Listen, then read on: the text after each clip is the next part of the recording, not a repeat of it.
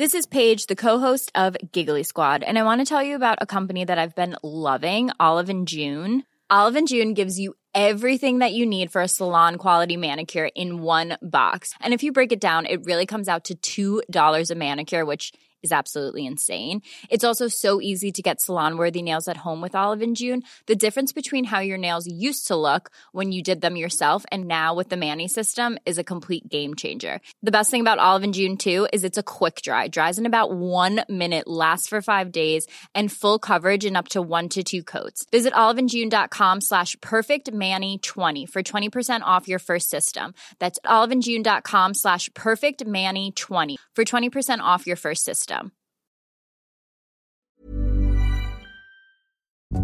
They say life is stranger than fiction. Here, these two characters have changed their sex quite in a dramatic way. And what happens is Janice Lester inside Kirk's body goes around a lot going like, oh, I feel so strong and I feel so like powerful because I've got a man's body. And Janice Lester goes, oh, I feel so weak and terrible. But sometimes what we see in movies or read in books is so incredible that it obviously couldn't be possible. Or could it? I work in astronomy and where we go and look at the universe and we study these explosions and how the universe evolves and stars evolve. And it's so wonderfully complex. And then you suddenly realize, oh, hang on. Us individually Mm. and our society and the way we interact are wonderfully, beautifully complex as well. Welcome to Sci Fi Sci Fact. I'm Brian Crump, and this is a podcast where we take science fiction's strangest ideas, weirdest elements, most unfeasible plot drivers, and explore if they could actually happen in real life. Maybe they already have. And in every episode, we bring in a scientist from New Zealand's MacDiarmid Institute to explain the theories behind some of fiction's more fantastic flights of fancy. If any theory exists. In this episode, Jan Eldridge, Associate Professor of Physics at the University of Auckland, has the facts behind the science fiction of the Star Trek Mind Body Gender Swap episode Turnabout Intruder. Where's Dr. McCoy? I am in charge now. Bring Dr. McCoy at once. He is in command of medicine on this ship. He was taken off your case by Captain Kirk. By Captain Kirk. It was done for your own protection, Dr. Lester. I am not Janice Lester. She did this to me. Now, how can I make you understand? Janice has driven herself mad with jealousy, hatred, and ambition. Nurse Chapel, bring Mr. Spock and Dr. McCoy to me at once. Now, they must believe I am not Janice Lester. I am imprisoned in her body, but I am not Janice Lester. She is suffering from the delusion of being Captain Kirk. I am not Janice Lester. The paranoia has been developing for the past six months. The radiation seems to have intensified it. She must be kept sedated. Shall I prepare a mild sedative, Doctor? Of course. Turnabout Intruder. Now, what's the basic narrative here? Um, well, the basic narrative is, as usual, the Enterprise turns up on a planet and uh, they beam down, and um, there's and the trouble that- starts. and the trouble. St- that, that's always where the trouble starts because let's not even go. Why do they always beam down? You know, you think they'd hang out and sort of check things out before they beam, but no, off they go, go into trouble. And but you know, Yeah, yeah. Especially with it's also enti- where the fun begins too. Yeah, exactly. And, and with the commanding officer, like that's the worst thing to possibly do. Um, so um, on the planet, there's uh, Dr. Janice Lester, and she's got a um, archaeological expedition to explore this uh, ruins in this alien um, world, and um, she knows Kirk from previously. And um, Kirk comes across, they come across this machine she's found, and uh, Janice Lester uses it to effectively swap bodies with Captain Kirk. And so Kirk's mind ends up in Dr. Janice Lester's body, and uh, Dr. Janice Lester's mind ends up in Kirk's body, which is where, you know, if, if you're looking for what this is about materials, it's about the brain itself and our bodies. And like, they're probably some of the most complex materials in the universe. And it's, it's an interesting question to say, can you actually take someone's, what someone is, and sort of suck it out of them without taking their brain or anything out and transfer it into another body. And it just makes me really feel like no, because it's really weird when you try and think about it. I mean, what is the what is the device that enables this mind body swap? Well, it's just some like ancient piece of technology that they've discovered, and this is typically whenever you see this in this trope um, within uh, science fiction, because it's it's come up time and time again. It's just something they find because how to make it. I mean, so who are you in your brain? You're this bunch of neurons with chemicals stored between the neurons, which is kind of your memories, and then you've your brain is structured in such a way you've also got all the other things you've got like how you speak how you listen how you look. And then you've got your bit about the thing that runs all your bodies. So you would have to measure all the atoms within your brain and then transfer those to somebody else's brain without actually getting inside them and moving those molecules at all and while you're doing this, you've got to store one of the person's brains, which is actually quite a lot of information. And we don't probably have enough computing power or memory on the planet to actually store that much information. Because once you've transferred the person over, you've got to then transfer them back.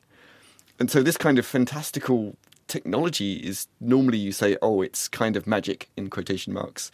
And someone else, some ancient civilization would have created it. Right. And that's how they get around the whole issue here. It's just some Yes. alien vadoodery kind Yep. of thing. I, I do no, I was trying to find the name of the actor that plays Dr. Janice Lester, who then ends up playing Captain Kirk. Yep. Um, and I because I know somebody reckoned maybe it was you, Jan. Yep, it would have been me, This, yeah. this, this is the best ever actor to play Captain James T. Kirk in the whole of episode of the first series of Star Trek, right? Yeah, William yeah. Shatner, reach your heart out. Yeah, yeah. So her name was uh, Sandra Smith. Ah, and, um, yes, that's right. Yeah, yeah, and it is because when when they do this, and this is the problem with this trope, that if it's done well, the fact that you've changed, um, the two people have changed their sex in effect, right? So actually, just to try and take this out, what do I mean by sex? I mean the body and the reproductive capability of that person's body, whereas the gender is your gender identity, which is how you interact, and so those two things don't have to be the same. And here, these two characters have changed their sex quite in a dramatic way. And um, what happens is Janice Lester inside Kirk's body goes around a lot going like, oh, I feel so strong and I feel so like powerful because I've got a man's body. And Janice Lester goes, oh, I feel so weak and terrible. And and it's kind of, I was trying to think that wouldn't really happen because, you know, you're going into somebody else's body that's vaguely fit. And so, you know, you wouldn't suddenly feel any different you wouldn't suddenly feel like you've got you're less or more strong. Your brain would not know if you've transferred it correctly. Um, but it was just so funny. And so yes, they do have these problems with these assumed differences between the sexes that one is inherently weaker than the other. I mean, all, all the implications of this are, are literally mind blowing. Has Yeah. anyone actually tried to carry out, and this is such a macabre question, a brain or head transplant on, on another Yeah. mammal? Yeah, yeah. Knowing so- us humans, I'm guessing that we probably have at some point. Yeah, un- unfortunately, yes. I mean, you- you're right. So there's no way we think we can do this by trying to reconnect or change memories. Um, I did see something that possibly people have done this with slugs or snails, but for a human brain, it's too complicated. So the only way around this would either be a head transplant or a brain transplant, which we've seen in um, episodes of X Files, for instance, and also um, there's a terrible book by um, Heinlein, which is uh, I Will Fear No Evil, where the entire premise is a brain transplant. And these haven't been done on humans, but which I consider, I mean, I consider these experiments dubious, very dubiously ethical, whether there's actually anything to be gained by them. But um, head transplants have been carried out in animals. I mean, you can find that in Google, and it's. I would not recommend people if they're of a queasy stomach to actually try and look these up, but it is possible. The problem is that you know you can transfer your head, but how do you connect that head up to the rest of the body so you can keep the heart pumping and you can actually use that body? And that's something we, we know there are cases where people are injured and the spinal column is disrupted and you lose all sense of and motion within your body. So we don't know how to repair and make those connections again. So again, so the head transplant is a good idea or a brain transplant possible, but how on earth do you connect the brain up to the new body? That's something we just have no idea about. Do Do you know if any head transplants on other other mammals have actually been successful? Like the the the, the two mammals live because it takes two. Well, Well, not at least did you get one living one out of the two dead ones? Yeah, yeah, yeah. So I mean, this is always the problem with head transplants. What do you do with the donor? Um, um, so, as far as I understand it, the the mammal lived for for a time, but did not live for a very long time. And so, you know, then you would not actually let keep them living. So, yes, it, it, they could probably try and keep them alive, but it's as long as you have them on life support, because Yeah. again, the, the the the system, the body would just sit there and not do anything. Well, that's so the thing. I mean, our brains don't, they're not existing there in isolation. exactly. Our brains are also taking in all the information from our senses, Hmm. and our senses extend to the tips of our toes and fingers Hmm. in terms of the sense of touch. There's a sense of smell, taste, sight, hearing, all those things. Yep. If you can't connect the brain up to all those things, then the brain's literally a, a piece of matter in a dark pool in a flotation tank, isn't it? Yeah, yeah, yeah. And you see this in many um, science fiction uh, series where they have like a, a brain floating in a tank. Um, And it's normally in a bad mood. Yes. Well, how do you know? Because you can't talk to it. Well, the ones Um, I've watched, the brain was in a in a jar and it was peeved off. I can't remember what it was, but I can tell you the brain was not happy. It had a I- bad attitude.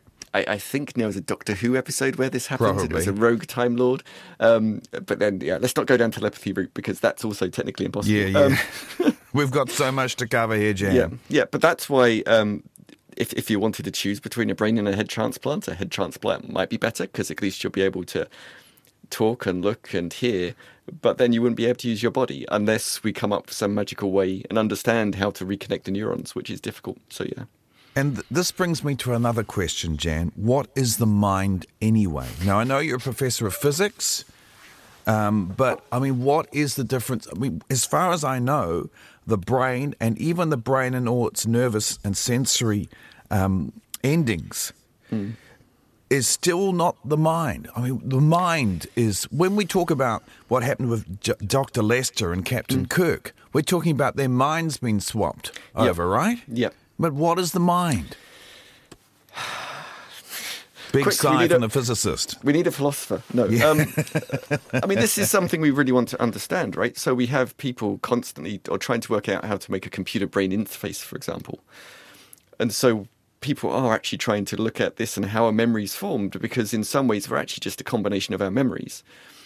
And so it's where our memories are stored, I think, somewhere in the, um, I think it's the cortex or the upper part of the brain where our reasoning is held. That's really what our mind is. And actually, we're a sum of our memories and experiences. And I was trying to think about this, you know, it's interesting because then also where does our creativity come from? How do we make these very different memories, which are stored basically between neurons as different chemicals? Um, how do we how does our processing system work and so actually it's it's it's a biological computer and it's an extremely complicated material and there's so many connections that go on but um, yes that's an interesting question but you bring up a good point just to try and raise this that you know our mind is all these connections up in i think it's the prefrontal cortex but as you go through and you look at the brain structure and you go deeper on down you find that you end up at the brain stem where a lot of the stuff about living is done. But then it's as you said like we're our entire bodies together right? We're, we're affected by the hormones that flow through us. You know why do we get angry? You know if our brains were just on its own there wouldn't be anything that would make us there wouldn't be any adrenaline which would get us wound up. Um, and so yeah our brain you're right it's like when they transfer these two brains between these two purple are they act- sorry pe- people not purple um, are they transferring the motor cortex as well or is there some fancy way of connecting up the memories to the brain? And so actually when you're trying to take apart the brain you need to understand that to be able to try and transfer the two people. Um, and that makes my head hurt a little bit Sir, there is only one issue here. Is the story of life entity transfer believable? This crew has been to many places in the galaxy. They've been witness to many strange events. They are trained to know that what seems to be impossible often is possible, given the scientific analysis of the phenomenon. mm And Mr. Spock, have you ever heard of a case such as described by Dr. Janice Lester? Not precisely, no. Assuming that you are correct in your belief, do you expect Starfleet Command to place this, uh, this uh, person in command of the Enterprise? I expect only to reveal the truth. Now, there's another thing, and you, you touched on this before, and that is around goes um, Janet Lester, who's now got Captain Kirk's mind. Um, and Janet Lester's body, and, and Kirk's mind is saying, oh, oh, I can't do anything anymore. Yep, yep. And Janet's now saying in Kirk's body, oh, I feel so powerful. You know, here's this interesting idea, some interesting assumptions about gender there. Yeah. And you being a trans person, well, I couldn't help but think that you must have some thoughts about this, Jan. I mean, can you remember seeing this for the first time? Um, no, but I can remember a lot of similar episodes because it's, it's it's a trope that's been in many things like Stargate, um, and um, so many other episodes just because of the switching. And actually, the, the earliest I can remember this is actually in Mission Impossible where they did the kind of the cheap version because there was always the one character that would pretend to be someone else. And of course, they achieved it with these realistic face masks that you see even now today in the Mission Impossible movies and even in the Marvel movies. Um, which is kind of you know there it's not the same person though. You're impersonating them. But that person would have also had to like learn the mannerisms. And it's actually interesting that you know actors can learn to pretend to be someone else by looking at their act, uh, mannerisms and trying to change their voice. Um, but as a trans person it's the idea that you can change your appearance and you don't have to look the same way is quite interesting. And when you look at this um, swap if there wasn't any way to come back i mean this is one thing about the episode that's really unusual is um, if uh, Janice Lester hadn't killed her old body, she would have stayed in Kirk's body. But because the other body is still alive, it's a temporary swap, and they suddenly magically, even though they're not in the same room, switch back over um, before the end of the um, episode. Which again, without the actual machinery to do that, I'm not sure how it happens. Um, Alien if- voodoo magic. exactly. But um, I mean, the other reason why Janice has done this is because she wanted to be a starship captain, and she thought it was her gender rather than her instability, um, which prevented her from being a starship captain. But it's an interesting question: Would she, if she was stuck in Kirk's body, actually have been happy? In that body, and I think it's difficult to say because you can't. It's a hypothetical TV show, but also then when you look at Captain Kirk, if he was stuck in a woman's body, I think we'd all probably agree that he would be pretty unhappy and would actually then start to actually try and transition to change his body back to being masculine, which you can do. And actually, in Star Trek it has been done in episodes of Deep Space Nine. I Um, don't know. I mean, being Captain James T. Kirk, he'd just to seduce himself, wouldn't he? Oh my life! And Let- I'm let's- probably, let's not think- as far as I'm going with that idea. right? So- yeah, yeah, I'm yeah. trying to So- get myself under control here. Yeah, yeah. Some things are best uh, left off the the, the laboratory um, theory But table. Do, do you think the whole the way that oversimplifies what gender is? Because and again, you, you mentioned this before. There's sex. There's there's there's the um, genitalia that we might be born with, and then there's gender. And Yep. gender is not the same thing, is it? No, no. So, so sex is basically assigned to you when you're born by a doctor who knows you for five seconds and looks at you, and he either assigns you into male, female, or intersex.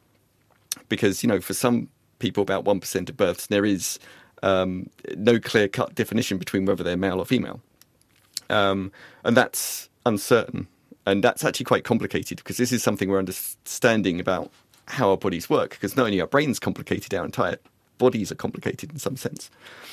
And, and gender is um, this social construct in which we interact with each other, and that can even be split up because you know you've got your gender identity very much. Are you man, woman, or are you something else? So you, I mean, the common term we use now is non-binary, um, and some people try and think, oh, that's between male and female. But the problem is with non-binary identities, you can always find someone who experiences gender in a different way or understands gender in a different way. So there's many different ways of trying to understand where you can be in this gender space, and you don't have to be in the binary genders. Um, so yeah, that's gender. But there's gender identity, which is your identity, who you are, and your expression, how you want to express that. Um, and you know, we, I'm sure many of us knows that even men and women we know have vast majority of different types of gender expression in how they wish to express what their gender is. Um, otherwise, it would be a pretty boring world if we was all quite the same. And then, and and Janet Lester, Doctor Mm-hmm. Lester, touches on this Mm.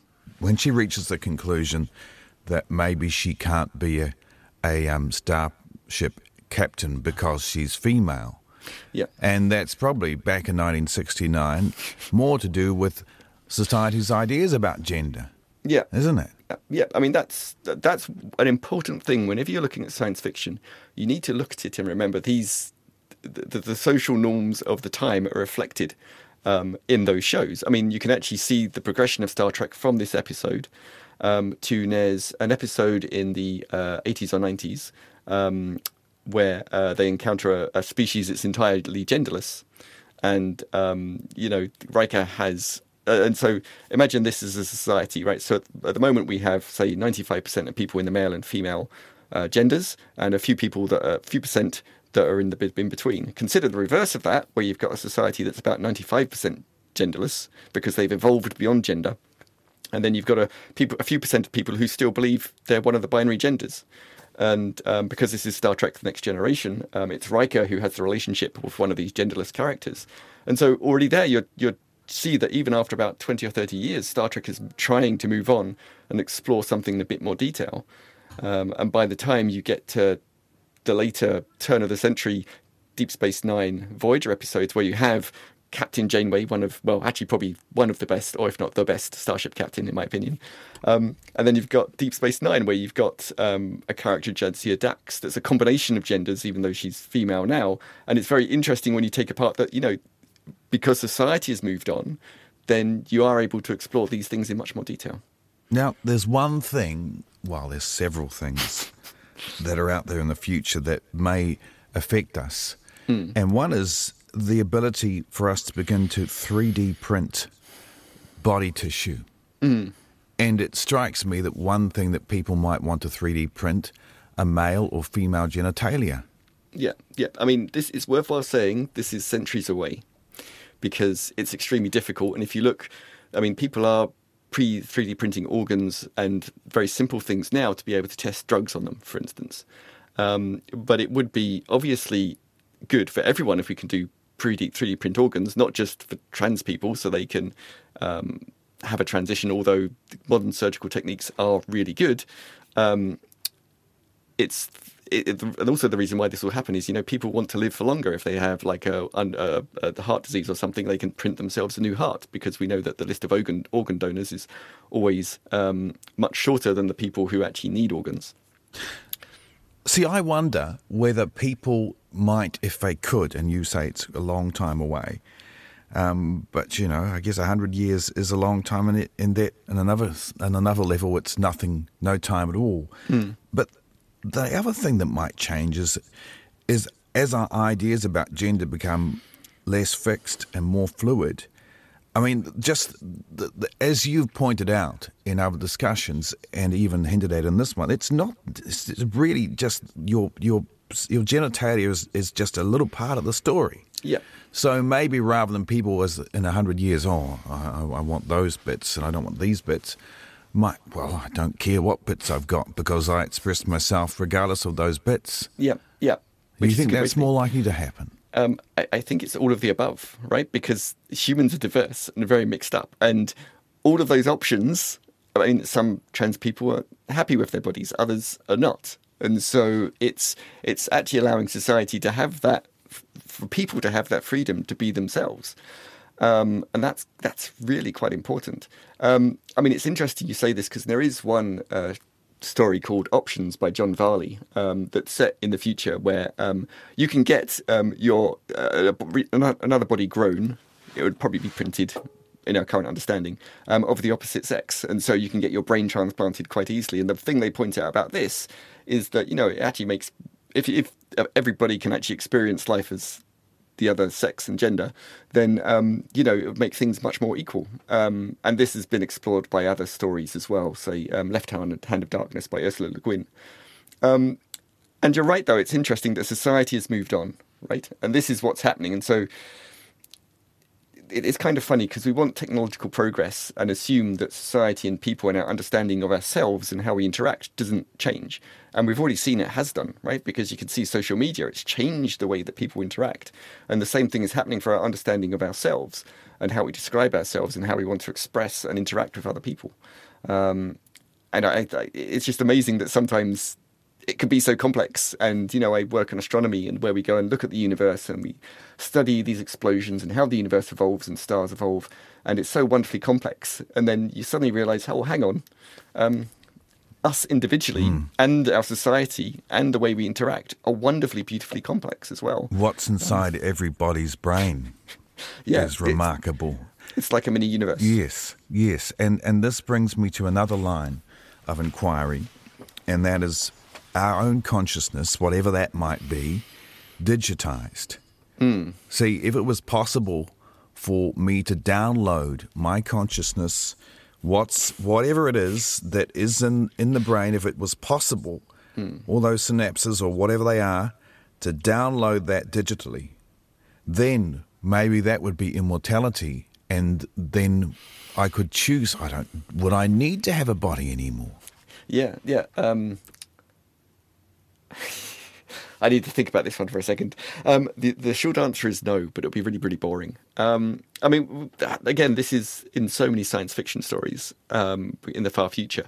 It's thinking about this. It goes back to what our body actually is, right? So it's, it is a biological computer, but it's very difficult because we don't really understand completely how it works.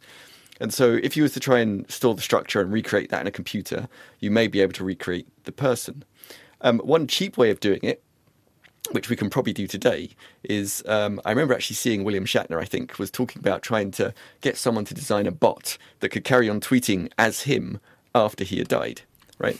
I think such things actually exist already. Yeah, yeah. So I've the way- interviews on them. Okay, right, okay, so you're the expert, good. So the way I Not would that I wasn't. I didn't. Wasn't taking it that far, Jan. So the way you do this is you have some sort of machine learning um, algorithm that you train on uh, all the tweets of a person, and then you know then you can reproduce it. The problem with that is there's no creativity because that that that bot would never learn and evolve. There wouldn't be anything. And then if they you try to introduce some random fluctuations to make it change and grow with age, um, would that actually then still be the same person you're trying to reproduce? So there's two aspects to this. One is, you know, yes, we probably can make a simulation of the brain as it is, but the really interesting thing is, and the maybe philosophical question is, even after a century of that thing, that simulation living, if it's allowed to learn, is it still the same person or not? As if it was a biological brain. Well, would it be if it didn't have? See, if if if the mind consciousness doesn't have an ego, if it doesn't have an I am, Yeah, then what is it? yeah, yeah, yeah. It's it's. And why question. would it want to be if it wasn't an I am? Getting Yeah. deep here.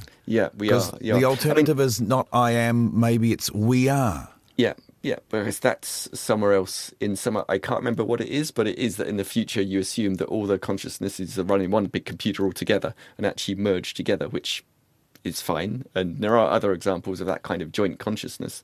But there's one other thing about this, which is when you're in a computer, you haven't got a body.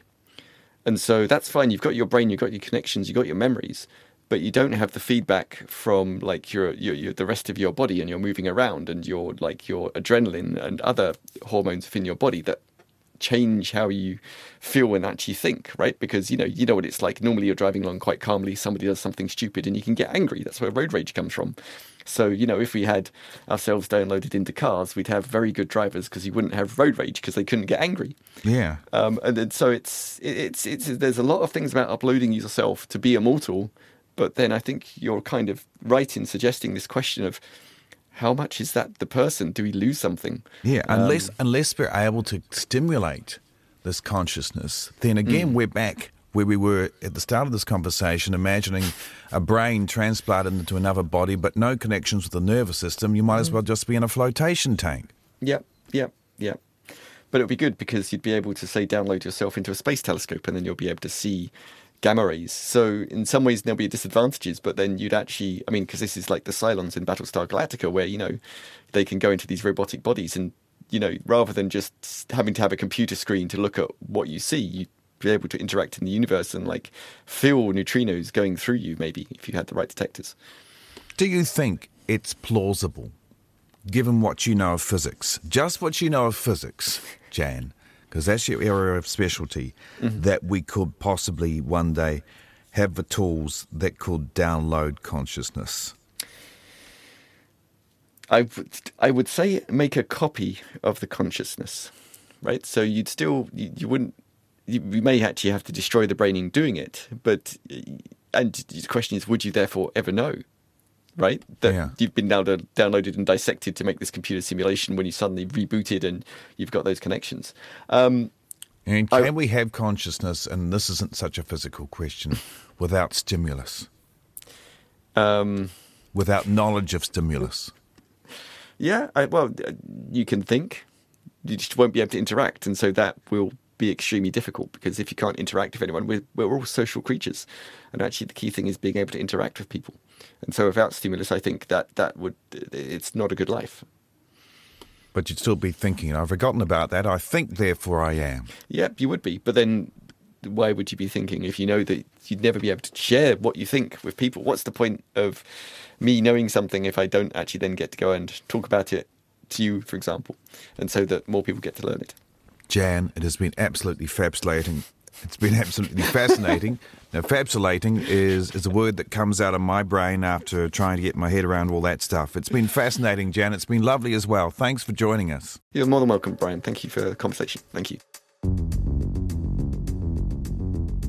Thanks for listening to this episode of Sci Fi Sci Fact, hosted by me, Brian Crump, produced by Andrew Robertson, and of course, made possible thanks to the incredible knowledge of those brilliant scientists at the MacDiarmid Institute.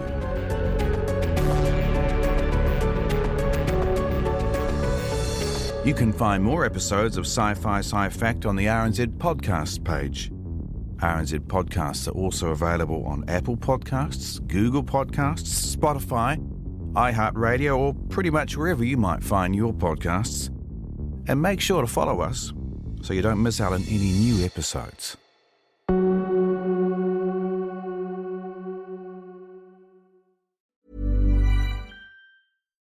Botox Cosmetic, onabotulinumtoxinA, FDA approved for over 20 years. So, talk to your specialist to see if Botox Cosmetic is right for you. For full prescribing information, including boxed warning, visit BotoxCosmetic.com or call 877-351-0300. Remember to ask for Botox Cosmetic by name. To see for yourself and learn more, visit BotoxCosmetic.com. That's BotoxCosmetic.com.